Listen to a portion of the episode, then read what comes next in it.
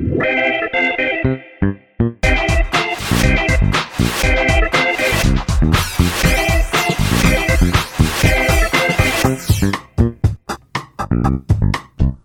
迎收听《朋友们》，我是十一我是梅心。我知道大家都非常期望啊，可以把整个录音的时间拉长，但是这一点在今天这个时间呢、啊，非常的有问题。因为我的伙伴呢，最近身体微恙，你虽然听得到他好像很努力的想要让自己快乐啊，但实际上他的声音已经逐渐的萎靡掉了。听得出来哦，听得出来，因为我装的蛮成功的。你觉得有谁听不出来吗？大家都知道你是相对厌世啊。我就感冒而已，但是我没确诊啊，还是健康的。哦，好李家在，不然的话真的要停更了。我来聊一下，我说我最近发生的一件觉得有一点委屈，但是又有一点好笑的事情。你知道我喜欢去健身房运动，然后我们家附近的公立的健身房啊，进去一次一个小时是五十元。我为了要让我身上的负累可以非常的少，基本上我就只带了一个五十元的硬币，然后我就去跑步了。你会边跑步边听音乐的人吗？我会边跑步边看喜剧，听音乐有时候会让我觉得啊，听到不喜欢的歌会生气，就想要停下来，然后就是你知道换一首歌这样。对，就是多对他讲两句话。可是这样会影响到我的节奏。看喜剧的话啊，即便他不好笑，我也不能够说他什么，因为我们是同行嘛。你是这样讲自己是？就你还是要去吸收揣摩别人为什么要这样子表演。那如果很好笑怎么办啊？你正在跑步哎、欸，哦，那你就会很开心啊。就如同我在跑步的时候听我们的节目，我也会很开心啊，在那边自吹自擂。非常赞同你啊。我刚刚讲到，我其实都会带非常少的东西去。这一天我就只带了一个五十元的硬币，就到柜台买票。一如往常，我就把五十块放在柜台前面，跟他说：“哎，我要一张一小时的票。”对方把票印出来，我拿了票，我就走了，非常合理的这个流程嘛，对不对？对啊，走到了门口，我觉得好像有一点不对。我拿起我的票一看，票是没问题的，但我手上多了五十块。嗯，说他多给你吗？不知道是不是我，还是你长得很像工作人员？不用钱 是不是？跟你买是？不知道是不是我今天恍神了，把原本放在柜台上面的五十元连同票一起拿走，还是对方恍神了，觉得说我是给他一百块，所以他把五十块夹在票里面一起给我。反正我们两个人其中一个人一定是磁场不对，才会发生这个问题。边想的时候，我就在思考我要不要还给他五十块。如果他今天是在超商打工，那他们一定非常认真的会清点今天的这个金额嘛，对不对？但是他今天是在一个公立的运动中心，怎么样？你好好讲话。他也是每天要盘点。我觉得他可能盘点的那个意义不是那么的大，反正都是你知道公家机关的钱。哦，这倒也是啊。嗯，我心里面的天使跟恶魔交战了一回，我想说还是还给他就好了。担心我如果把五十块收在口袋，等一下我去跑步的时候一直晃，对不对？你知道讲讲什么？你就不能说你正直是不是？就多了五十块硬币的重量，除了在那边晃以外，会降低我的跑速，都是用跑速来垫一垫啊。我现在的体重是怎么样？我有一点不敢站上体重计了。与其去在意体重上面的数字，倒不如面对你在镜子面前的体态，多了一个五十块硬币的重量，就会影响到你今天的跑速，影响到你今天计算。燃烧卡路里的这个时间，是不是会让你觉得说有一点点不舒服？那个店员是不是站在柜台那边一直看你啊？嗯，这个人心里的废话这么多，为什么你不进去？基本上只有你会这样想，你不能心里话两句就结束了，不行，大概只花了三十秒，嗯，我脑中就已经走过了这么多的人生走马灯。我想说，好啦，既然是这样的话，为了我自己好，也为了工作人员好，就打算把五十元还回去给柜台。原本的工作人员正在接待另外一个客人，所以我就站在他旁边，我不是站在那个客人后面哦，我是站在他斜对角。有空档的时候，我就要插进去把五十块还给他。结果没想到，工作人员居然连一眼都不瞥过来看我，到底要对他做什么？他就很认真的服务在他面前的这位客人，很敬业，对不对？等到那个客人结束了，他把眼睛撇过来我身上，看到我，我把手伸出去，手上递着五十块，对不对？他是不是给你一杯大冰拿？不是 Seven Eleven。你看形容的很像，他就把五十块接走了。你知道接下来发生什么事情吗？一点事情都没有发生，觉得很正常吗？他觉得很正常，势必他已经警觉到那个五十块是他当初没有收走的，他也没有想到我会这么正直的就把五十块再还回去给他，装作一副若无其事的就把那个钱收下了。过程中都没讲话，完全没有，心有灵犀耶。两个人不是有任何一方脑袋不清楚哦，是我们两个。你那天带了一百块，是不是？口袋有两个铜板。其实是我们两个人磁场跟频率都对在同一个线上。他在做什么，我知道；我在做什么，他知道，才会有这么样。那下次叫他来录音呢？代班主持。原本我预期他应该会收了五十块之后再拿一张票给我。假设我是一个新的客人，但完完全全都没有，整件事情就这样结束了。接下来就进入到无奈的地方，跑步跑完了，通体舒畅，准备去做重训。看了一下四周的健身器材啊，都是满座的状况，就到了仰卧起坐椅上面，开始准备徒手做仰卧起坐。做得很用力的时候，突然间有人拍了一下我的肩膀。你知道哦，我已经这个身体呈现一个快要七十五度的状态，突然间有人拍了我的肩膀，这样讲好像是鬼故事的。对啊，我在想说中元节是。我转过去是一个大妈正在对我说话，戴着耳机嘛，所以我有一点听不到她在说什么。我把耳机拿下来，大妈告诉我说：“年轻人这样做姿势不标准，你没有感受。你知道在健身房啊。”有在运动的人都知道，最在乎的是什么？感受，怎么样发力，怎么样感受得到你肌肉正在工作的状态，才是最重要的一件事情。我觉得大妈一定是行之有年啊，在这个健身房，感觉就是她的地盘。她身材是好的吗？我觉得蛮不错的。运动的时候被人家突然间的这样子指指点点你，对你好像有一点意见，其实我心里面会有一点不舒服。可是为了保持我良好的形象。所以我还是边运动，然后很开心的跟他攀谈，跟他聊天。他觉得我的仰卧起坐做的太快了，没有感受得到这种肌肉在运动的时候的效果。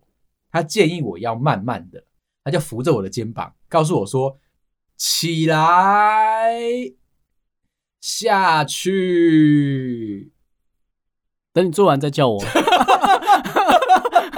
我先去抽根烟好了。感受得到那个肌肉在使用的状态吗？我懂，我懂你的那个情境。对，他就这样一直扶着我的肩膀，连续做了十下。这个时候，我其实我已经气喘吁吁了，我真的有感觉到我的肌肉很用力。大妈就开始告诉我说：“你现在感觉到了吧？这就是你腹肌在用力的感受。”而且大妈哦，很不吝分享，她直接把她的衣服掀起来，告诉我说：“这就是腹肌。”哦，她有腹肌，她有腹肌。大妈啊，为了怕我的心里会不舒服，因为她算是一个突如其来的指导嘛，她问了一句很温暖的话：“你贵姓？”我说：“呃，是什么意思？”哦，先生，你贵姓？你是不是当下想开始骗他了？我心里面的那个天使跟恶魔啊，又在交战。平常不会有人突然间问你说你贵姓嘛？大妈很开心的告诉我说：“哎，我姓林，你贵姓？”我想一想，不对，我是不是应该用眉心的姓？为什么？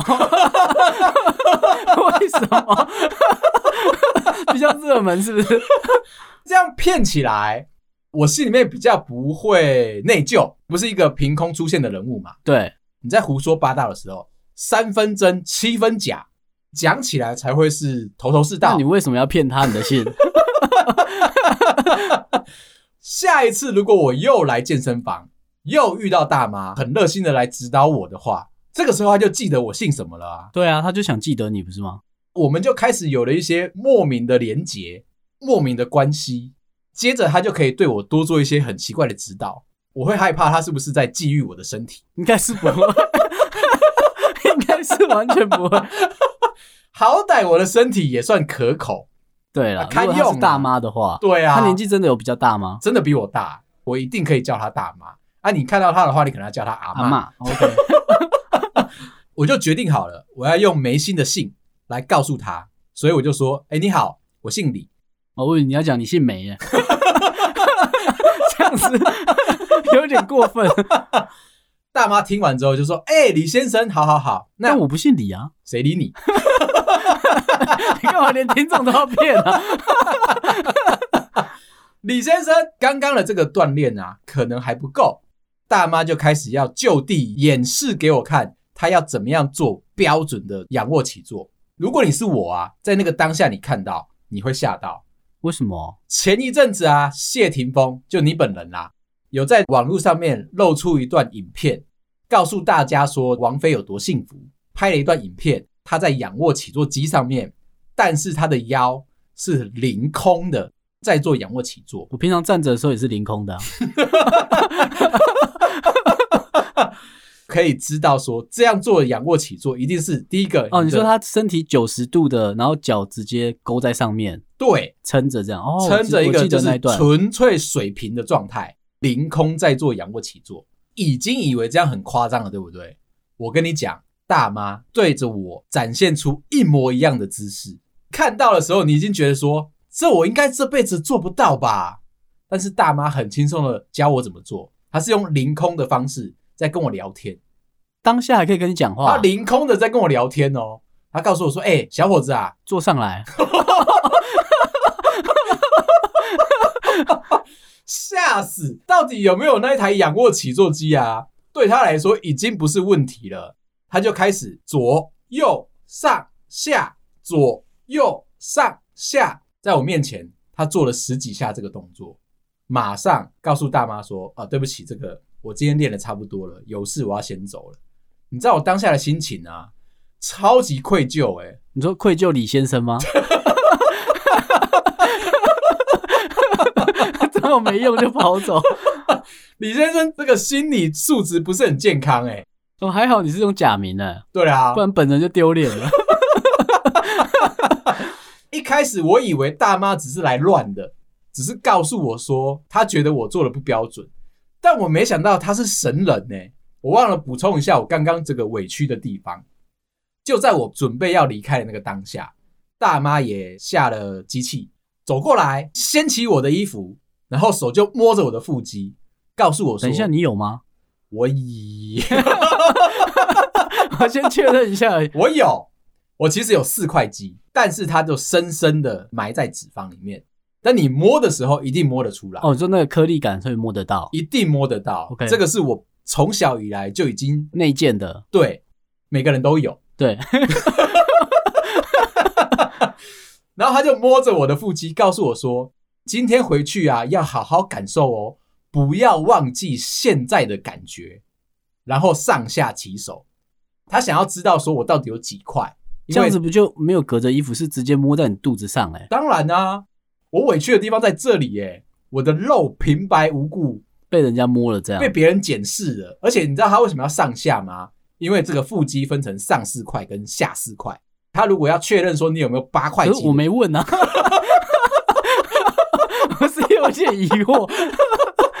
毕竟人家的能力比你好，体态也比你好，所以你就站在那边被他摸，也是情有可原的，对不对？哎、欸，那我想问你，你在健身房运动的时候，嗯，你是会大吼大叫的人吗？呃，我会。你会？你为什么不我回答？因为你的表情太明显了。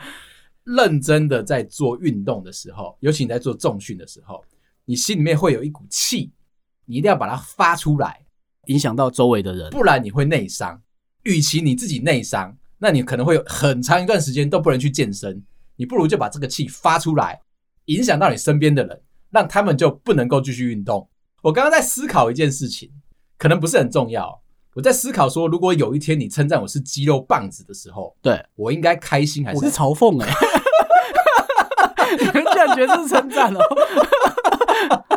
很多人会侵占很多个器材组，常常去练的时候啊，在那边晃，在那边观察，就可以看到有一些人是这样子。他一个人会霸占三个，怎么弄啊？一个是卧推，一个是拉力的，另外一个是仰卧起坐。这三个他就把它集中在他身边，有没有？跟我一开始进健身房那个决然一身完全不一样。他身上会带很多的给息，就是为了要占位置。每一个器材啊，他都要用一段时间，你这样子才可以看得到他有多认真在运动，而且运动在乎的是效率。他一个人把三个器材拿起来了，又可以锻炼到自己，你又可以观赏到他如何锻炼他自己，那是不是一兼二顾？然后你边看他的时候，你就会心里面在想：哇，他真的是非常爱他自己的身体耶！即便占领了大家的器材，他也不在乎。他是不是希望大家看他的那种人呢？有那个感觉在哦。看到他的时候，你不会觉得不高兴，因为他在展露怎么样训练是有效率的啊。其次，你会观察他的肌肉，你是不是希望大家看你？在健身房的时候，大家有一天如果真的可以看到我本人，看到我的肉体是开心的。可是，在健身房，其实我自己是自卑的。为什么？穿运动服的时候啊，不是特别的好看。还没有瘦到一个很极致的状况，但是我去看别人穿衣服啊，你说开叉开到腰的 腰的那种开叉吗？还有就是胸线有没有？嗯，胸线一路开到肚脐的这一种，你不觉得他们看起来很会穿衣服吗？整个就是把他的肌肉美。我不想得罪人，别开始期待我会进去。我刚才称赞没错啊，我今天有点感冒，大家会原谅我。我刚才称赞吧，看到他们可以这样穿衣服的时候，非常自卑的。我也希望我有一天可以变成这样子。暂时我觉得我练不到，有机会我们可以露脸的时候，当然不知道是什么时候啦。那个时候我如果穿西装或者穿一些比较贴身的衣服，大家可以看得出来说衣服是被绷紧的，我的肉体是好看的。应该会先看到 G 凸而已吧。如果你有在练身体，你根本就不在乎。哎，可是我必须要说哦。学生时代，其实我很害怕穿衬衫。为什么？我就是害怕会激凸啊！啊，你可以穿背心在里面啊。但是我又不喜欢穿背心在里面，觉得说好像你又想激凸。我们没有在讨论 很矛盾。我没有我们没有在讨论鸡生蛋，蛋生鸡的问题。Oh, OK，我们 又想漏，又觉得漏了有点不好意思。对，但后来我就跨过我的心房了，我就觉得说，既然秃，那就秃给你看。最近我在看《妈别闹了》这部 Netflix 台湾自己拍的个影集，知道我看到他的。对，贾静雯在里面呢、啊，就是看到吴康仁的鸡秃，整个就被吸引进去了。他戏称对方是小红豆，看到吴康仁的小红豆之后啊，他整个人就是意乱情迷。你就、嗯、你不觉得讲很扯的事？还有很认真的表情。你希望我做点什么是不是？不是，我要告诉你说，如果有机会，我也想练得像吴康仁一样。对，即便说变成小红豆的样子，他不管有没有激突，他都是非常快乐的在展现他的体态哦，给大家看。他把那一幕拍的非常的详细耶，那一个诱惑到底有多诱人？你是要证明说大家可能会喜欢的？不是每个肌肉棒子被拿出来讲的时候，都似乎带着一点点。嘲讽，他是值得被夸耀、被称赞的。既然我们要聊到值得称赞的事情，我最近学到一招讲话的方式，可以让你觉得听起来原本会让你不舒服的话，最后变成是一句称赞。好啊，这个东西呢叫做语义效应，它其实就是把一句话倒装过来，你听了之后就会舒服。哪个羽啊？羽毛的羽。呃，翅膀的翼，但是你不要问我说为什么叫做语义效应，就跟蝴蝶效应一样。你当初一看它的时候，你是不是完全不知道它在讲什么？我知道哎、欸。假设你没有买 YouTube Premium，看 YouTube 其实是会有广告的。这个时候呢，今天置入一个五秒钟的广告，告诉你说这五秒钟你都不可跳过这个广告。在这边，我们跟马斯克一样有钱。因为马斯克他也没有买所谓的 YouTube Premium 哦，真的吗？他还在 Twitter 上面买下那间公司诶，对，他没有买，而且他在 Twitter 上面骂骂说 YouTube 都推给他一些奇奇怪怪的广告，他觉得非常的愤恨不平。但大家都知道说他平常在 Google 什么东西了哦，对，我很想看看他的 YouTube 推什么广告，五秒钟不可忽略的广告，我反过来这样讲。我今天给你一个三十秒钟的广告，但是你只要看了五秒钟之后，你就可以跳过，你的心情是不是就变好了？哪里？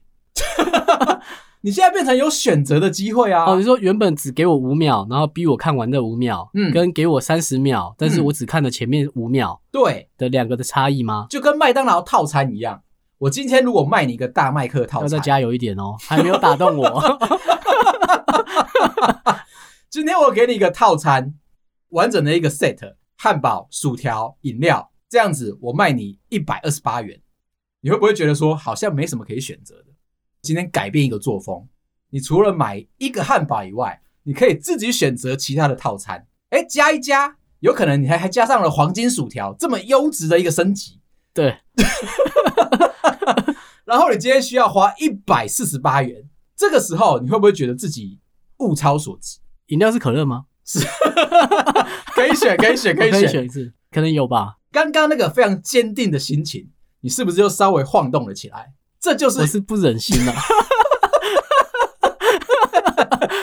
这就是语义效应带来的效果。放屁呀！根本就不想听你讲话，有什么好效果的？当你把一件事情从一个肯定句延伸变成一个倒装的疑问句的时候，它就变成可以讨论，而且会松动对方的想法。例子可能要再换一下。好，那我再来一个。今天你是一个 sales，老板跟你说，因为某些的关系，明年你要卖的这个货品势必要涨价百分之五。你这个时候心里面一定很慌，你知道说只要一涨价，那个毛利一下去，有可能你现在身边所有的客户都不买单了。其他的商家有可能会逢低跟你杀价，你是不是就离开这个市场？你是不是就没钱赚？加入别间公司啊？哎，这这个契机非常重要。看到别人赚钱的时候，你势必要向他靠拢。对，因为还是那句老话，打不赢就。加入他吗？好，但是你的老板怕你不知道该怎么样执行你的销售计划，这时候他教你一个话术，告诉你的老客户说。哎，不好意思，我们明年因为种种关系，真的要涨价了。这次需要涨到百分之十，太高了。我真的觉得说这个公司哦，真的受不了哎。但是我又不得不卖，我去跟老板争取了一个还不错的老客户优惠价钱。你只要跟我下单，你只需要涨价百分之五，另外的百分之五我们自己吸收。这个话术像不像中华电信在推你？对。但是这样听起来比较舒服，对不对？就跟刚刚那个大麦克是一样的概念，还有我们刚刚讲到的那些 YouTube Premium 是一样的概念。刚刚那两个就比较没有，给你选择，给你优惠，你是不是就会觉得说一切都是仿佛我有赚到？既然我可以从你有赚到的这个出发点开始讨论，我们再来举一个奇怪的例子。今天我女儿告诉我说：“哎，爸爸。”可不可以在念书的时候看电视？如果是你，当下一定会觉得说你在跟我开玩笑吗？看电视干嘛问我？你应该生气的告诉他说：“你这样子学习效率怎么会好？”爸爸以这个四五十年的人生经验告诉你，念书就是要扎扎实实的，趁着你的心情坚定的时候，好好的去念。看电视也是一样，不然的话，你如果错过了某一些时机点，或者你被广告打断。那你心情就会不好嘛？做每一件事情都要专心一致，然后我女儿就会觉得说：“你这人讲话好烦哦。”对啊，看个电视而已，在那唧唧歪歪的。我真的不知道你站在哪一个地方，帮你女儿骂你。反过来把这句话倒装一下：“爸爸，我可不可以在边看电视的时候边念书？”这是不是一个很 你这是认真的吗？认真啊！这样的一个倒装。你是不是会觉得说倒个逼？你这是融合吗？不错哎，刻板印象都觉得说念书比看电视重要。可是我女儿现在是把休闲的这个时间拿来一起看书，你不觉得是在暗示一件事情吗？他以后会是双学位的一个学历耶，听不出来吗？听不出来，他又可以这个研习娱乐的这些资讯，也可以研习学术的这些资讯。那他是不是一个双学位的一个代表？我们身边很多的同事都是这样嘛，他都去做双学位，包含你也是。然后你都学了两个不相干的东西，有可能你以前小时候也是这样子，跟你妈妈说啊，有可能我小时候，我会不知道我小时候是不是？我在称赞你耶，谢谢啊，你没有感受到那个强烈的，完全没有。怎么会？你又可以看电视，又可以念书。如果我们沿着刚刚一开始讨论的逻辑，你就只能够看电视跟念书当中二选一，这样不对嘛？可是你现在可以两个都合在一起。好，我再给你一个很奇怪的例子。你是一个公司的大老板，这样先捧得够高了吧？够。我们先不管你的这个营业额，很赚钱吗？前年公司非常的赚钱，科技业嘛，每个员工你都发了三十万的奖金。到了去年呢，哎，稍微缩水一点点，但是至少每个人都还有十五万。员工开始有一点点不舒服，在怨声载道了，就想说，哎，怎么公司赚钱只赚那一年？不过今天因为现在这个疫情嘛，对，大家可能都是非常有感觉的。今年。糟糕了，每个员工只能够发五万块的年终奖金。如果这件事情传出去，可能大家拿完钱之后就全部都跑路了。哦，我知道，所以你会用前一个例子的方式讲吗？嗯，原本公司要给你们十万，嗯，那另外的五万就公司吸收走了，是这个概念吧？有一点像。所以呢，你身为一个非常睿智的科技业大老板，你决定做一件很卑劣的事情。召集了所有的高层一起开个会，说今年的财报啊看起来极为惨淡，请大家千万不要联想到我们前面有几集在讲某一个这个电商的大老板的新闻，还在出事当中，还在出事当中，对，持续的还有人在离职当中，我们绝对不是在影射他，找了所有的高层进来哦，今年真的很可能需要被裁员，这个消息一定会放出去的嘛，我都觉得大老板们很奇怪啊。要出事之前就要先开会，开完会之后就要放风声，大家就开始很紧张啊！哎，公司要裁员，我会不会是第一个？不要害怕，因为其实还有后招。老板确定风声都放出去，大家都非常紧张了。隔几天，马上开了一个全公司的大会议，弄了一个大礼堂，大家都坐在下面，开始宣布说今年的业绩非常的惨淡。接着再把伟大的你请回来讲台前面，告诉大家说没有关系。公司还是先吸收五万的，还没有到那边。你要先讲说，为了要让大家可以一起同进退，决定这一次卖掉我身上两间房子，挤出来的所有的钱，为大家今年发五万块的年终。哦，那不砍人了，不砍人了，而且大家还有钱可以赚。你看。讲完，下面是不是会欢声雷动？懂了，因为他把严重的先搬在前面讲嘛。对，你要先吓吓对方，哎，要涨价喽，哎，不给你钱哦，然后到最后再给你一点点，这是成为一个大老板非常重要的一个关键。我讲到这边，你是不是已经开始觉得这个语义效应啊？哦，对，在讲语义效应，到底有什么观点啊？用尽了全力在网络上面搜寻，完全没有任何出处，所以他可能只是某一个。名人自己给的名称哦。现在这个世道就是这样。当你想到了一个方法，就要给他一个很 sharp 的名字，眉心效应可以。可是大家就会问你说，你的眉心在哪里？眉毛的中间哦。你真的不知道吗？哦，因为有人吐槽我，我上次跟其他人介绍说你叫做眉心，观音字的那个眉心，我就有被好好的指正一下，说眉心其实在眉毛的中间，对啊，才叫做眉心。但是观音字呢，是偏上方一点点。当然呢、啊，你不知道啊，乱解释人家的名字，还说我姓李。你的这一套理论就会变成你很会吐槽别人，那你就是李眉心效应哦。，OK，对吧？通篇都是废话。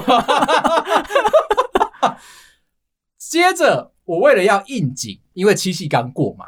想说要用这个语义效应介绍几个让大家可以去撩女生、撩妹的一个语助词，让你们聊天可以更快的开展起来。你稍微的就是帮我评价一下，很应景。这个在七夕的这个时间点，可以让你去告诉对方说想要跟你在一起的一些说话的艺术。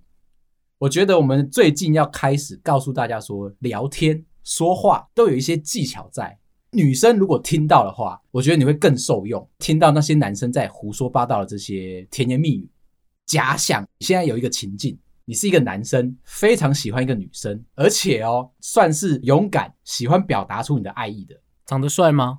先不讨论，我害怕大家会的有一些代入感。很多话，比如说谢霆锋讲、彭于晏讲，那不管他讲什么。基本上都没什么太大问题。但是如果谁，如果出，如果你想要看到你喜欢的对象，就走过去告诉他说：“你是汽水吗？为什么我看到你就开心的冒泡？”第一句话说不定已经打中对方的心，而且再下一句话，我想买一块地，这一块地我要帮它命名为“为你死心塌地”。怎么样？你现在还是不觉得说这个、哦、还在感冒？好，对方听进去了，还没有感受得到这个强烈的喜欢的这个感觉。你就可以再说，喜欢你是一件很麻烦的事情，你知道吗？但是我这个人偏偏就喜欢找麻烦。哦，OK，开始喽，你知道已经开始发酵喽。我今天不吃肉，改吃素，因为你就是我的菜。对，你这个反应真的是，我是没有很感动啊。哎、欸，这是说话的艺术哎。但是我觉得讲起来还不错，还不错。好，那不然再来一个，我觉得是一个很大招的。我十拿九稳，就差你一稳。消化一下哦，OK，消化一下哦。十拿九稳，对，就差你一稳。因为本来是十拿十稳嘛，然后它缺少了一个什么？缺少了一个稳。那那个稳呢？可以是稳重的稳，也可以是吻别的吻啊。对啊，OK，所以我缺你一吻嘛。哦、oh，OK，那感觉起来是不是？哎，你讲的话很有双关语。很有含义耶、欸！那前几天情人节，你会对你老婆讲这些吗？有啊，不只是把这些我查到的话一句一句的告诉她，我还有一个杀手锏，你要不要听听看？好啊，你一定要有反应哦，因为我很怕这个你感冒的这个状况让我不知道该怎么处理你。这句话是说你是三，我是九，因为我除了你还是你，这是一个数学题，必须要非常有慧根的人才听得出来。像我老婆就很有慧根。她一听就懂了，我、哦、他知道九除三是三哦。会太早梦吗？我只是想确定一下，你刚才是在讲这句话吗？对啦，哦、oh,，OK，对，所以你看嘛，哎、欸，我是问句哦，不要生气。就这句话的含义，你们都有细细的品味下去。他听完之后，整个超开心的哎。平常我不会讲这么多浪漫而且是富有含义的话。他其实平常看我啊，会觉得我有一点个木头，有一点二愣子。平常就只知道上班啊、工作啊，其他事情我什么都不会。哦，就像壁虎啦。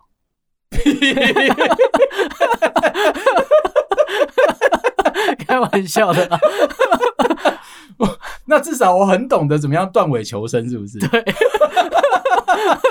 然后没事一直在墙上，然后一直准备呜呜呜。对对对。啊。好，今天聊到这啊！如果你喜欢我的话，麻烦到各大收听平台帮我们五星点赞、订阅、留言、加分享啊！有空也可以来 IG 找我们聊天，谢谢大家，拜拜，拜。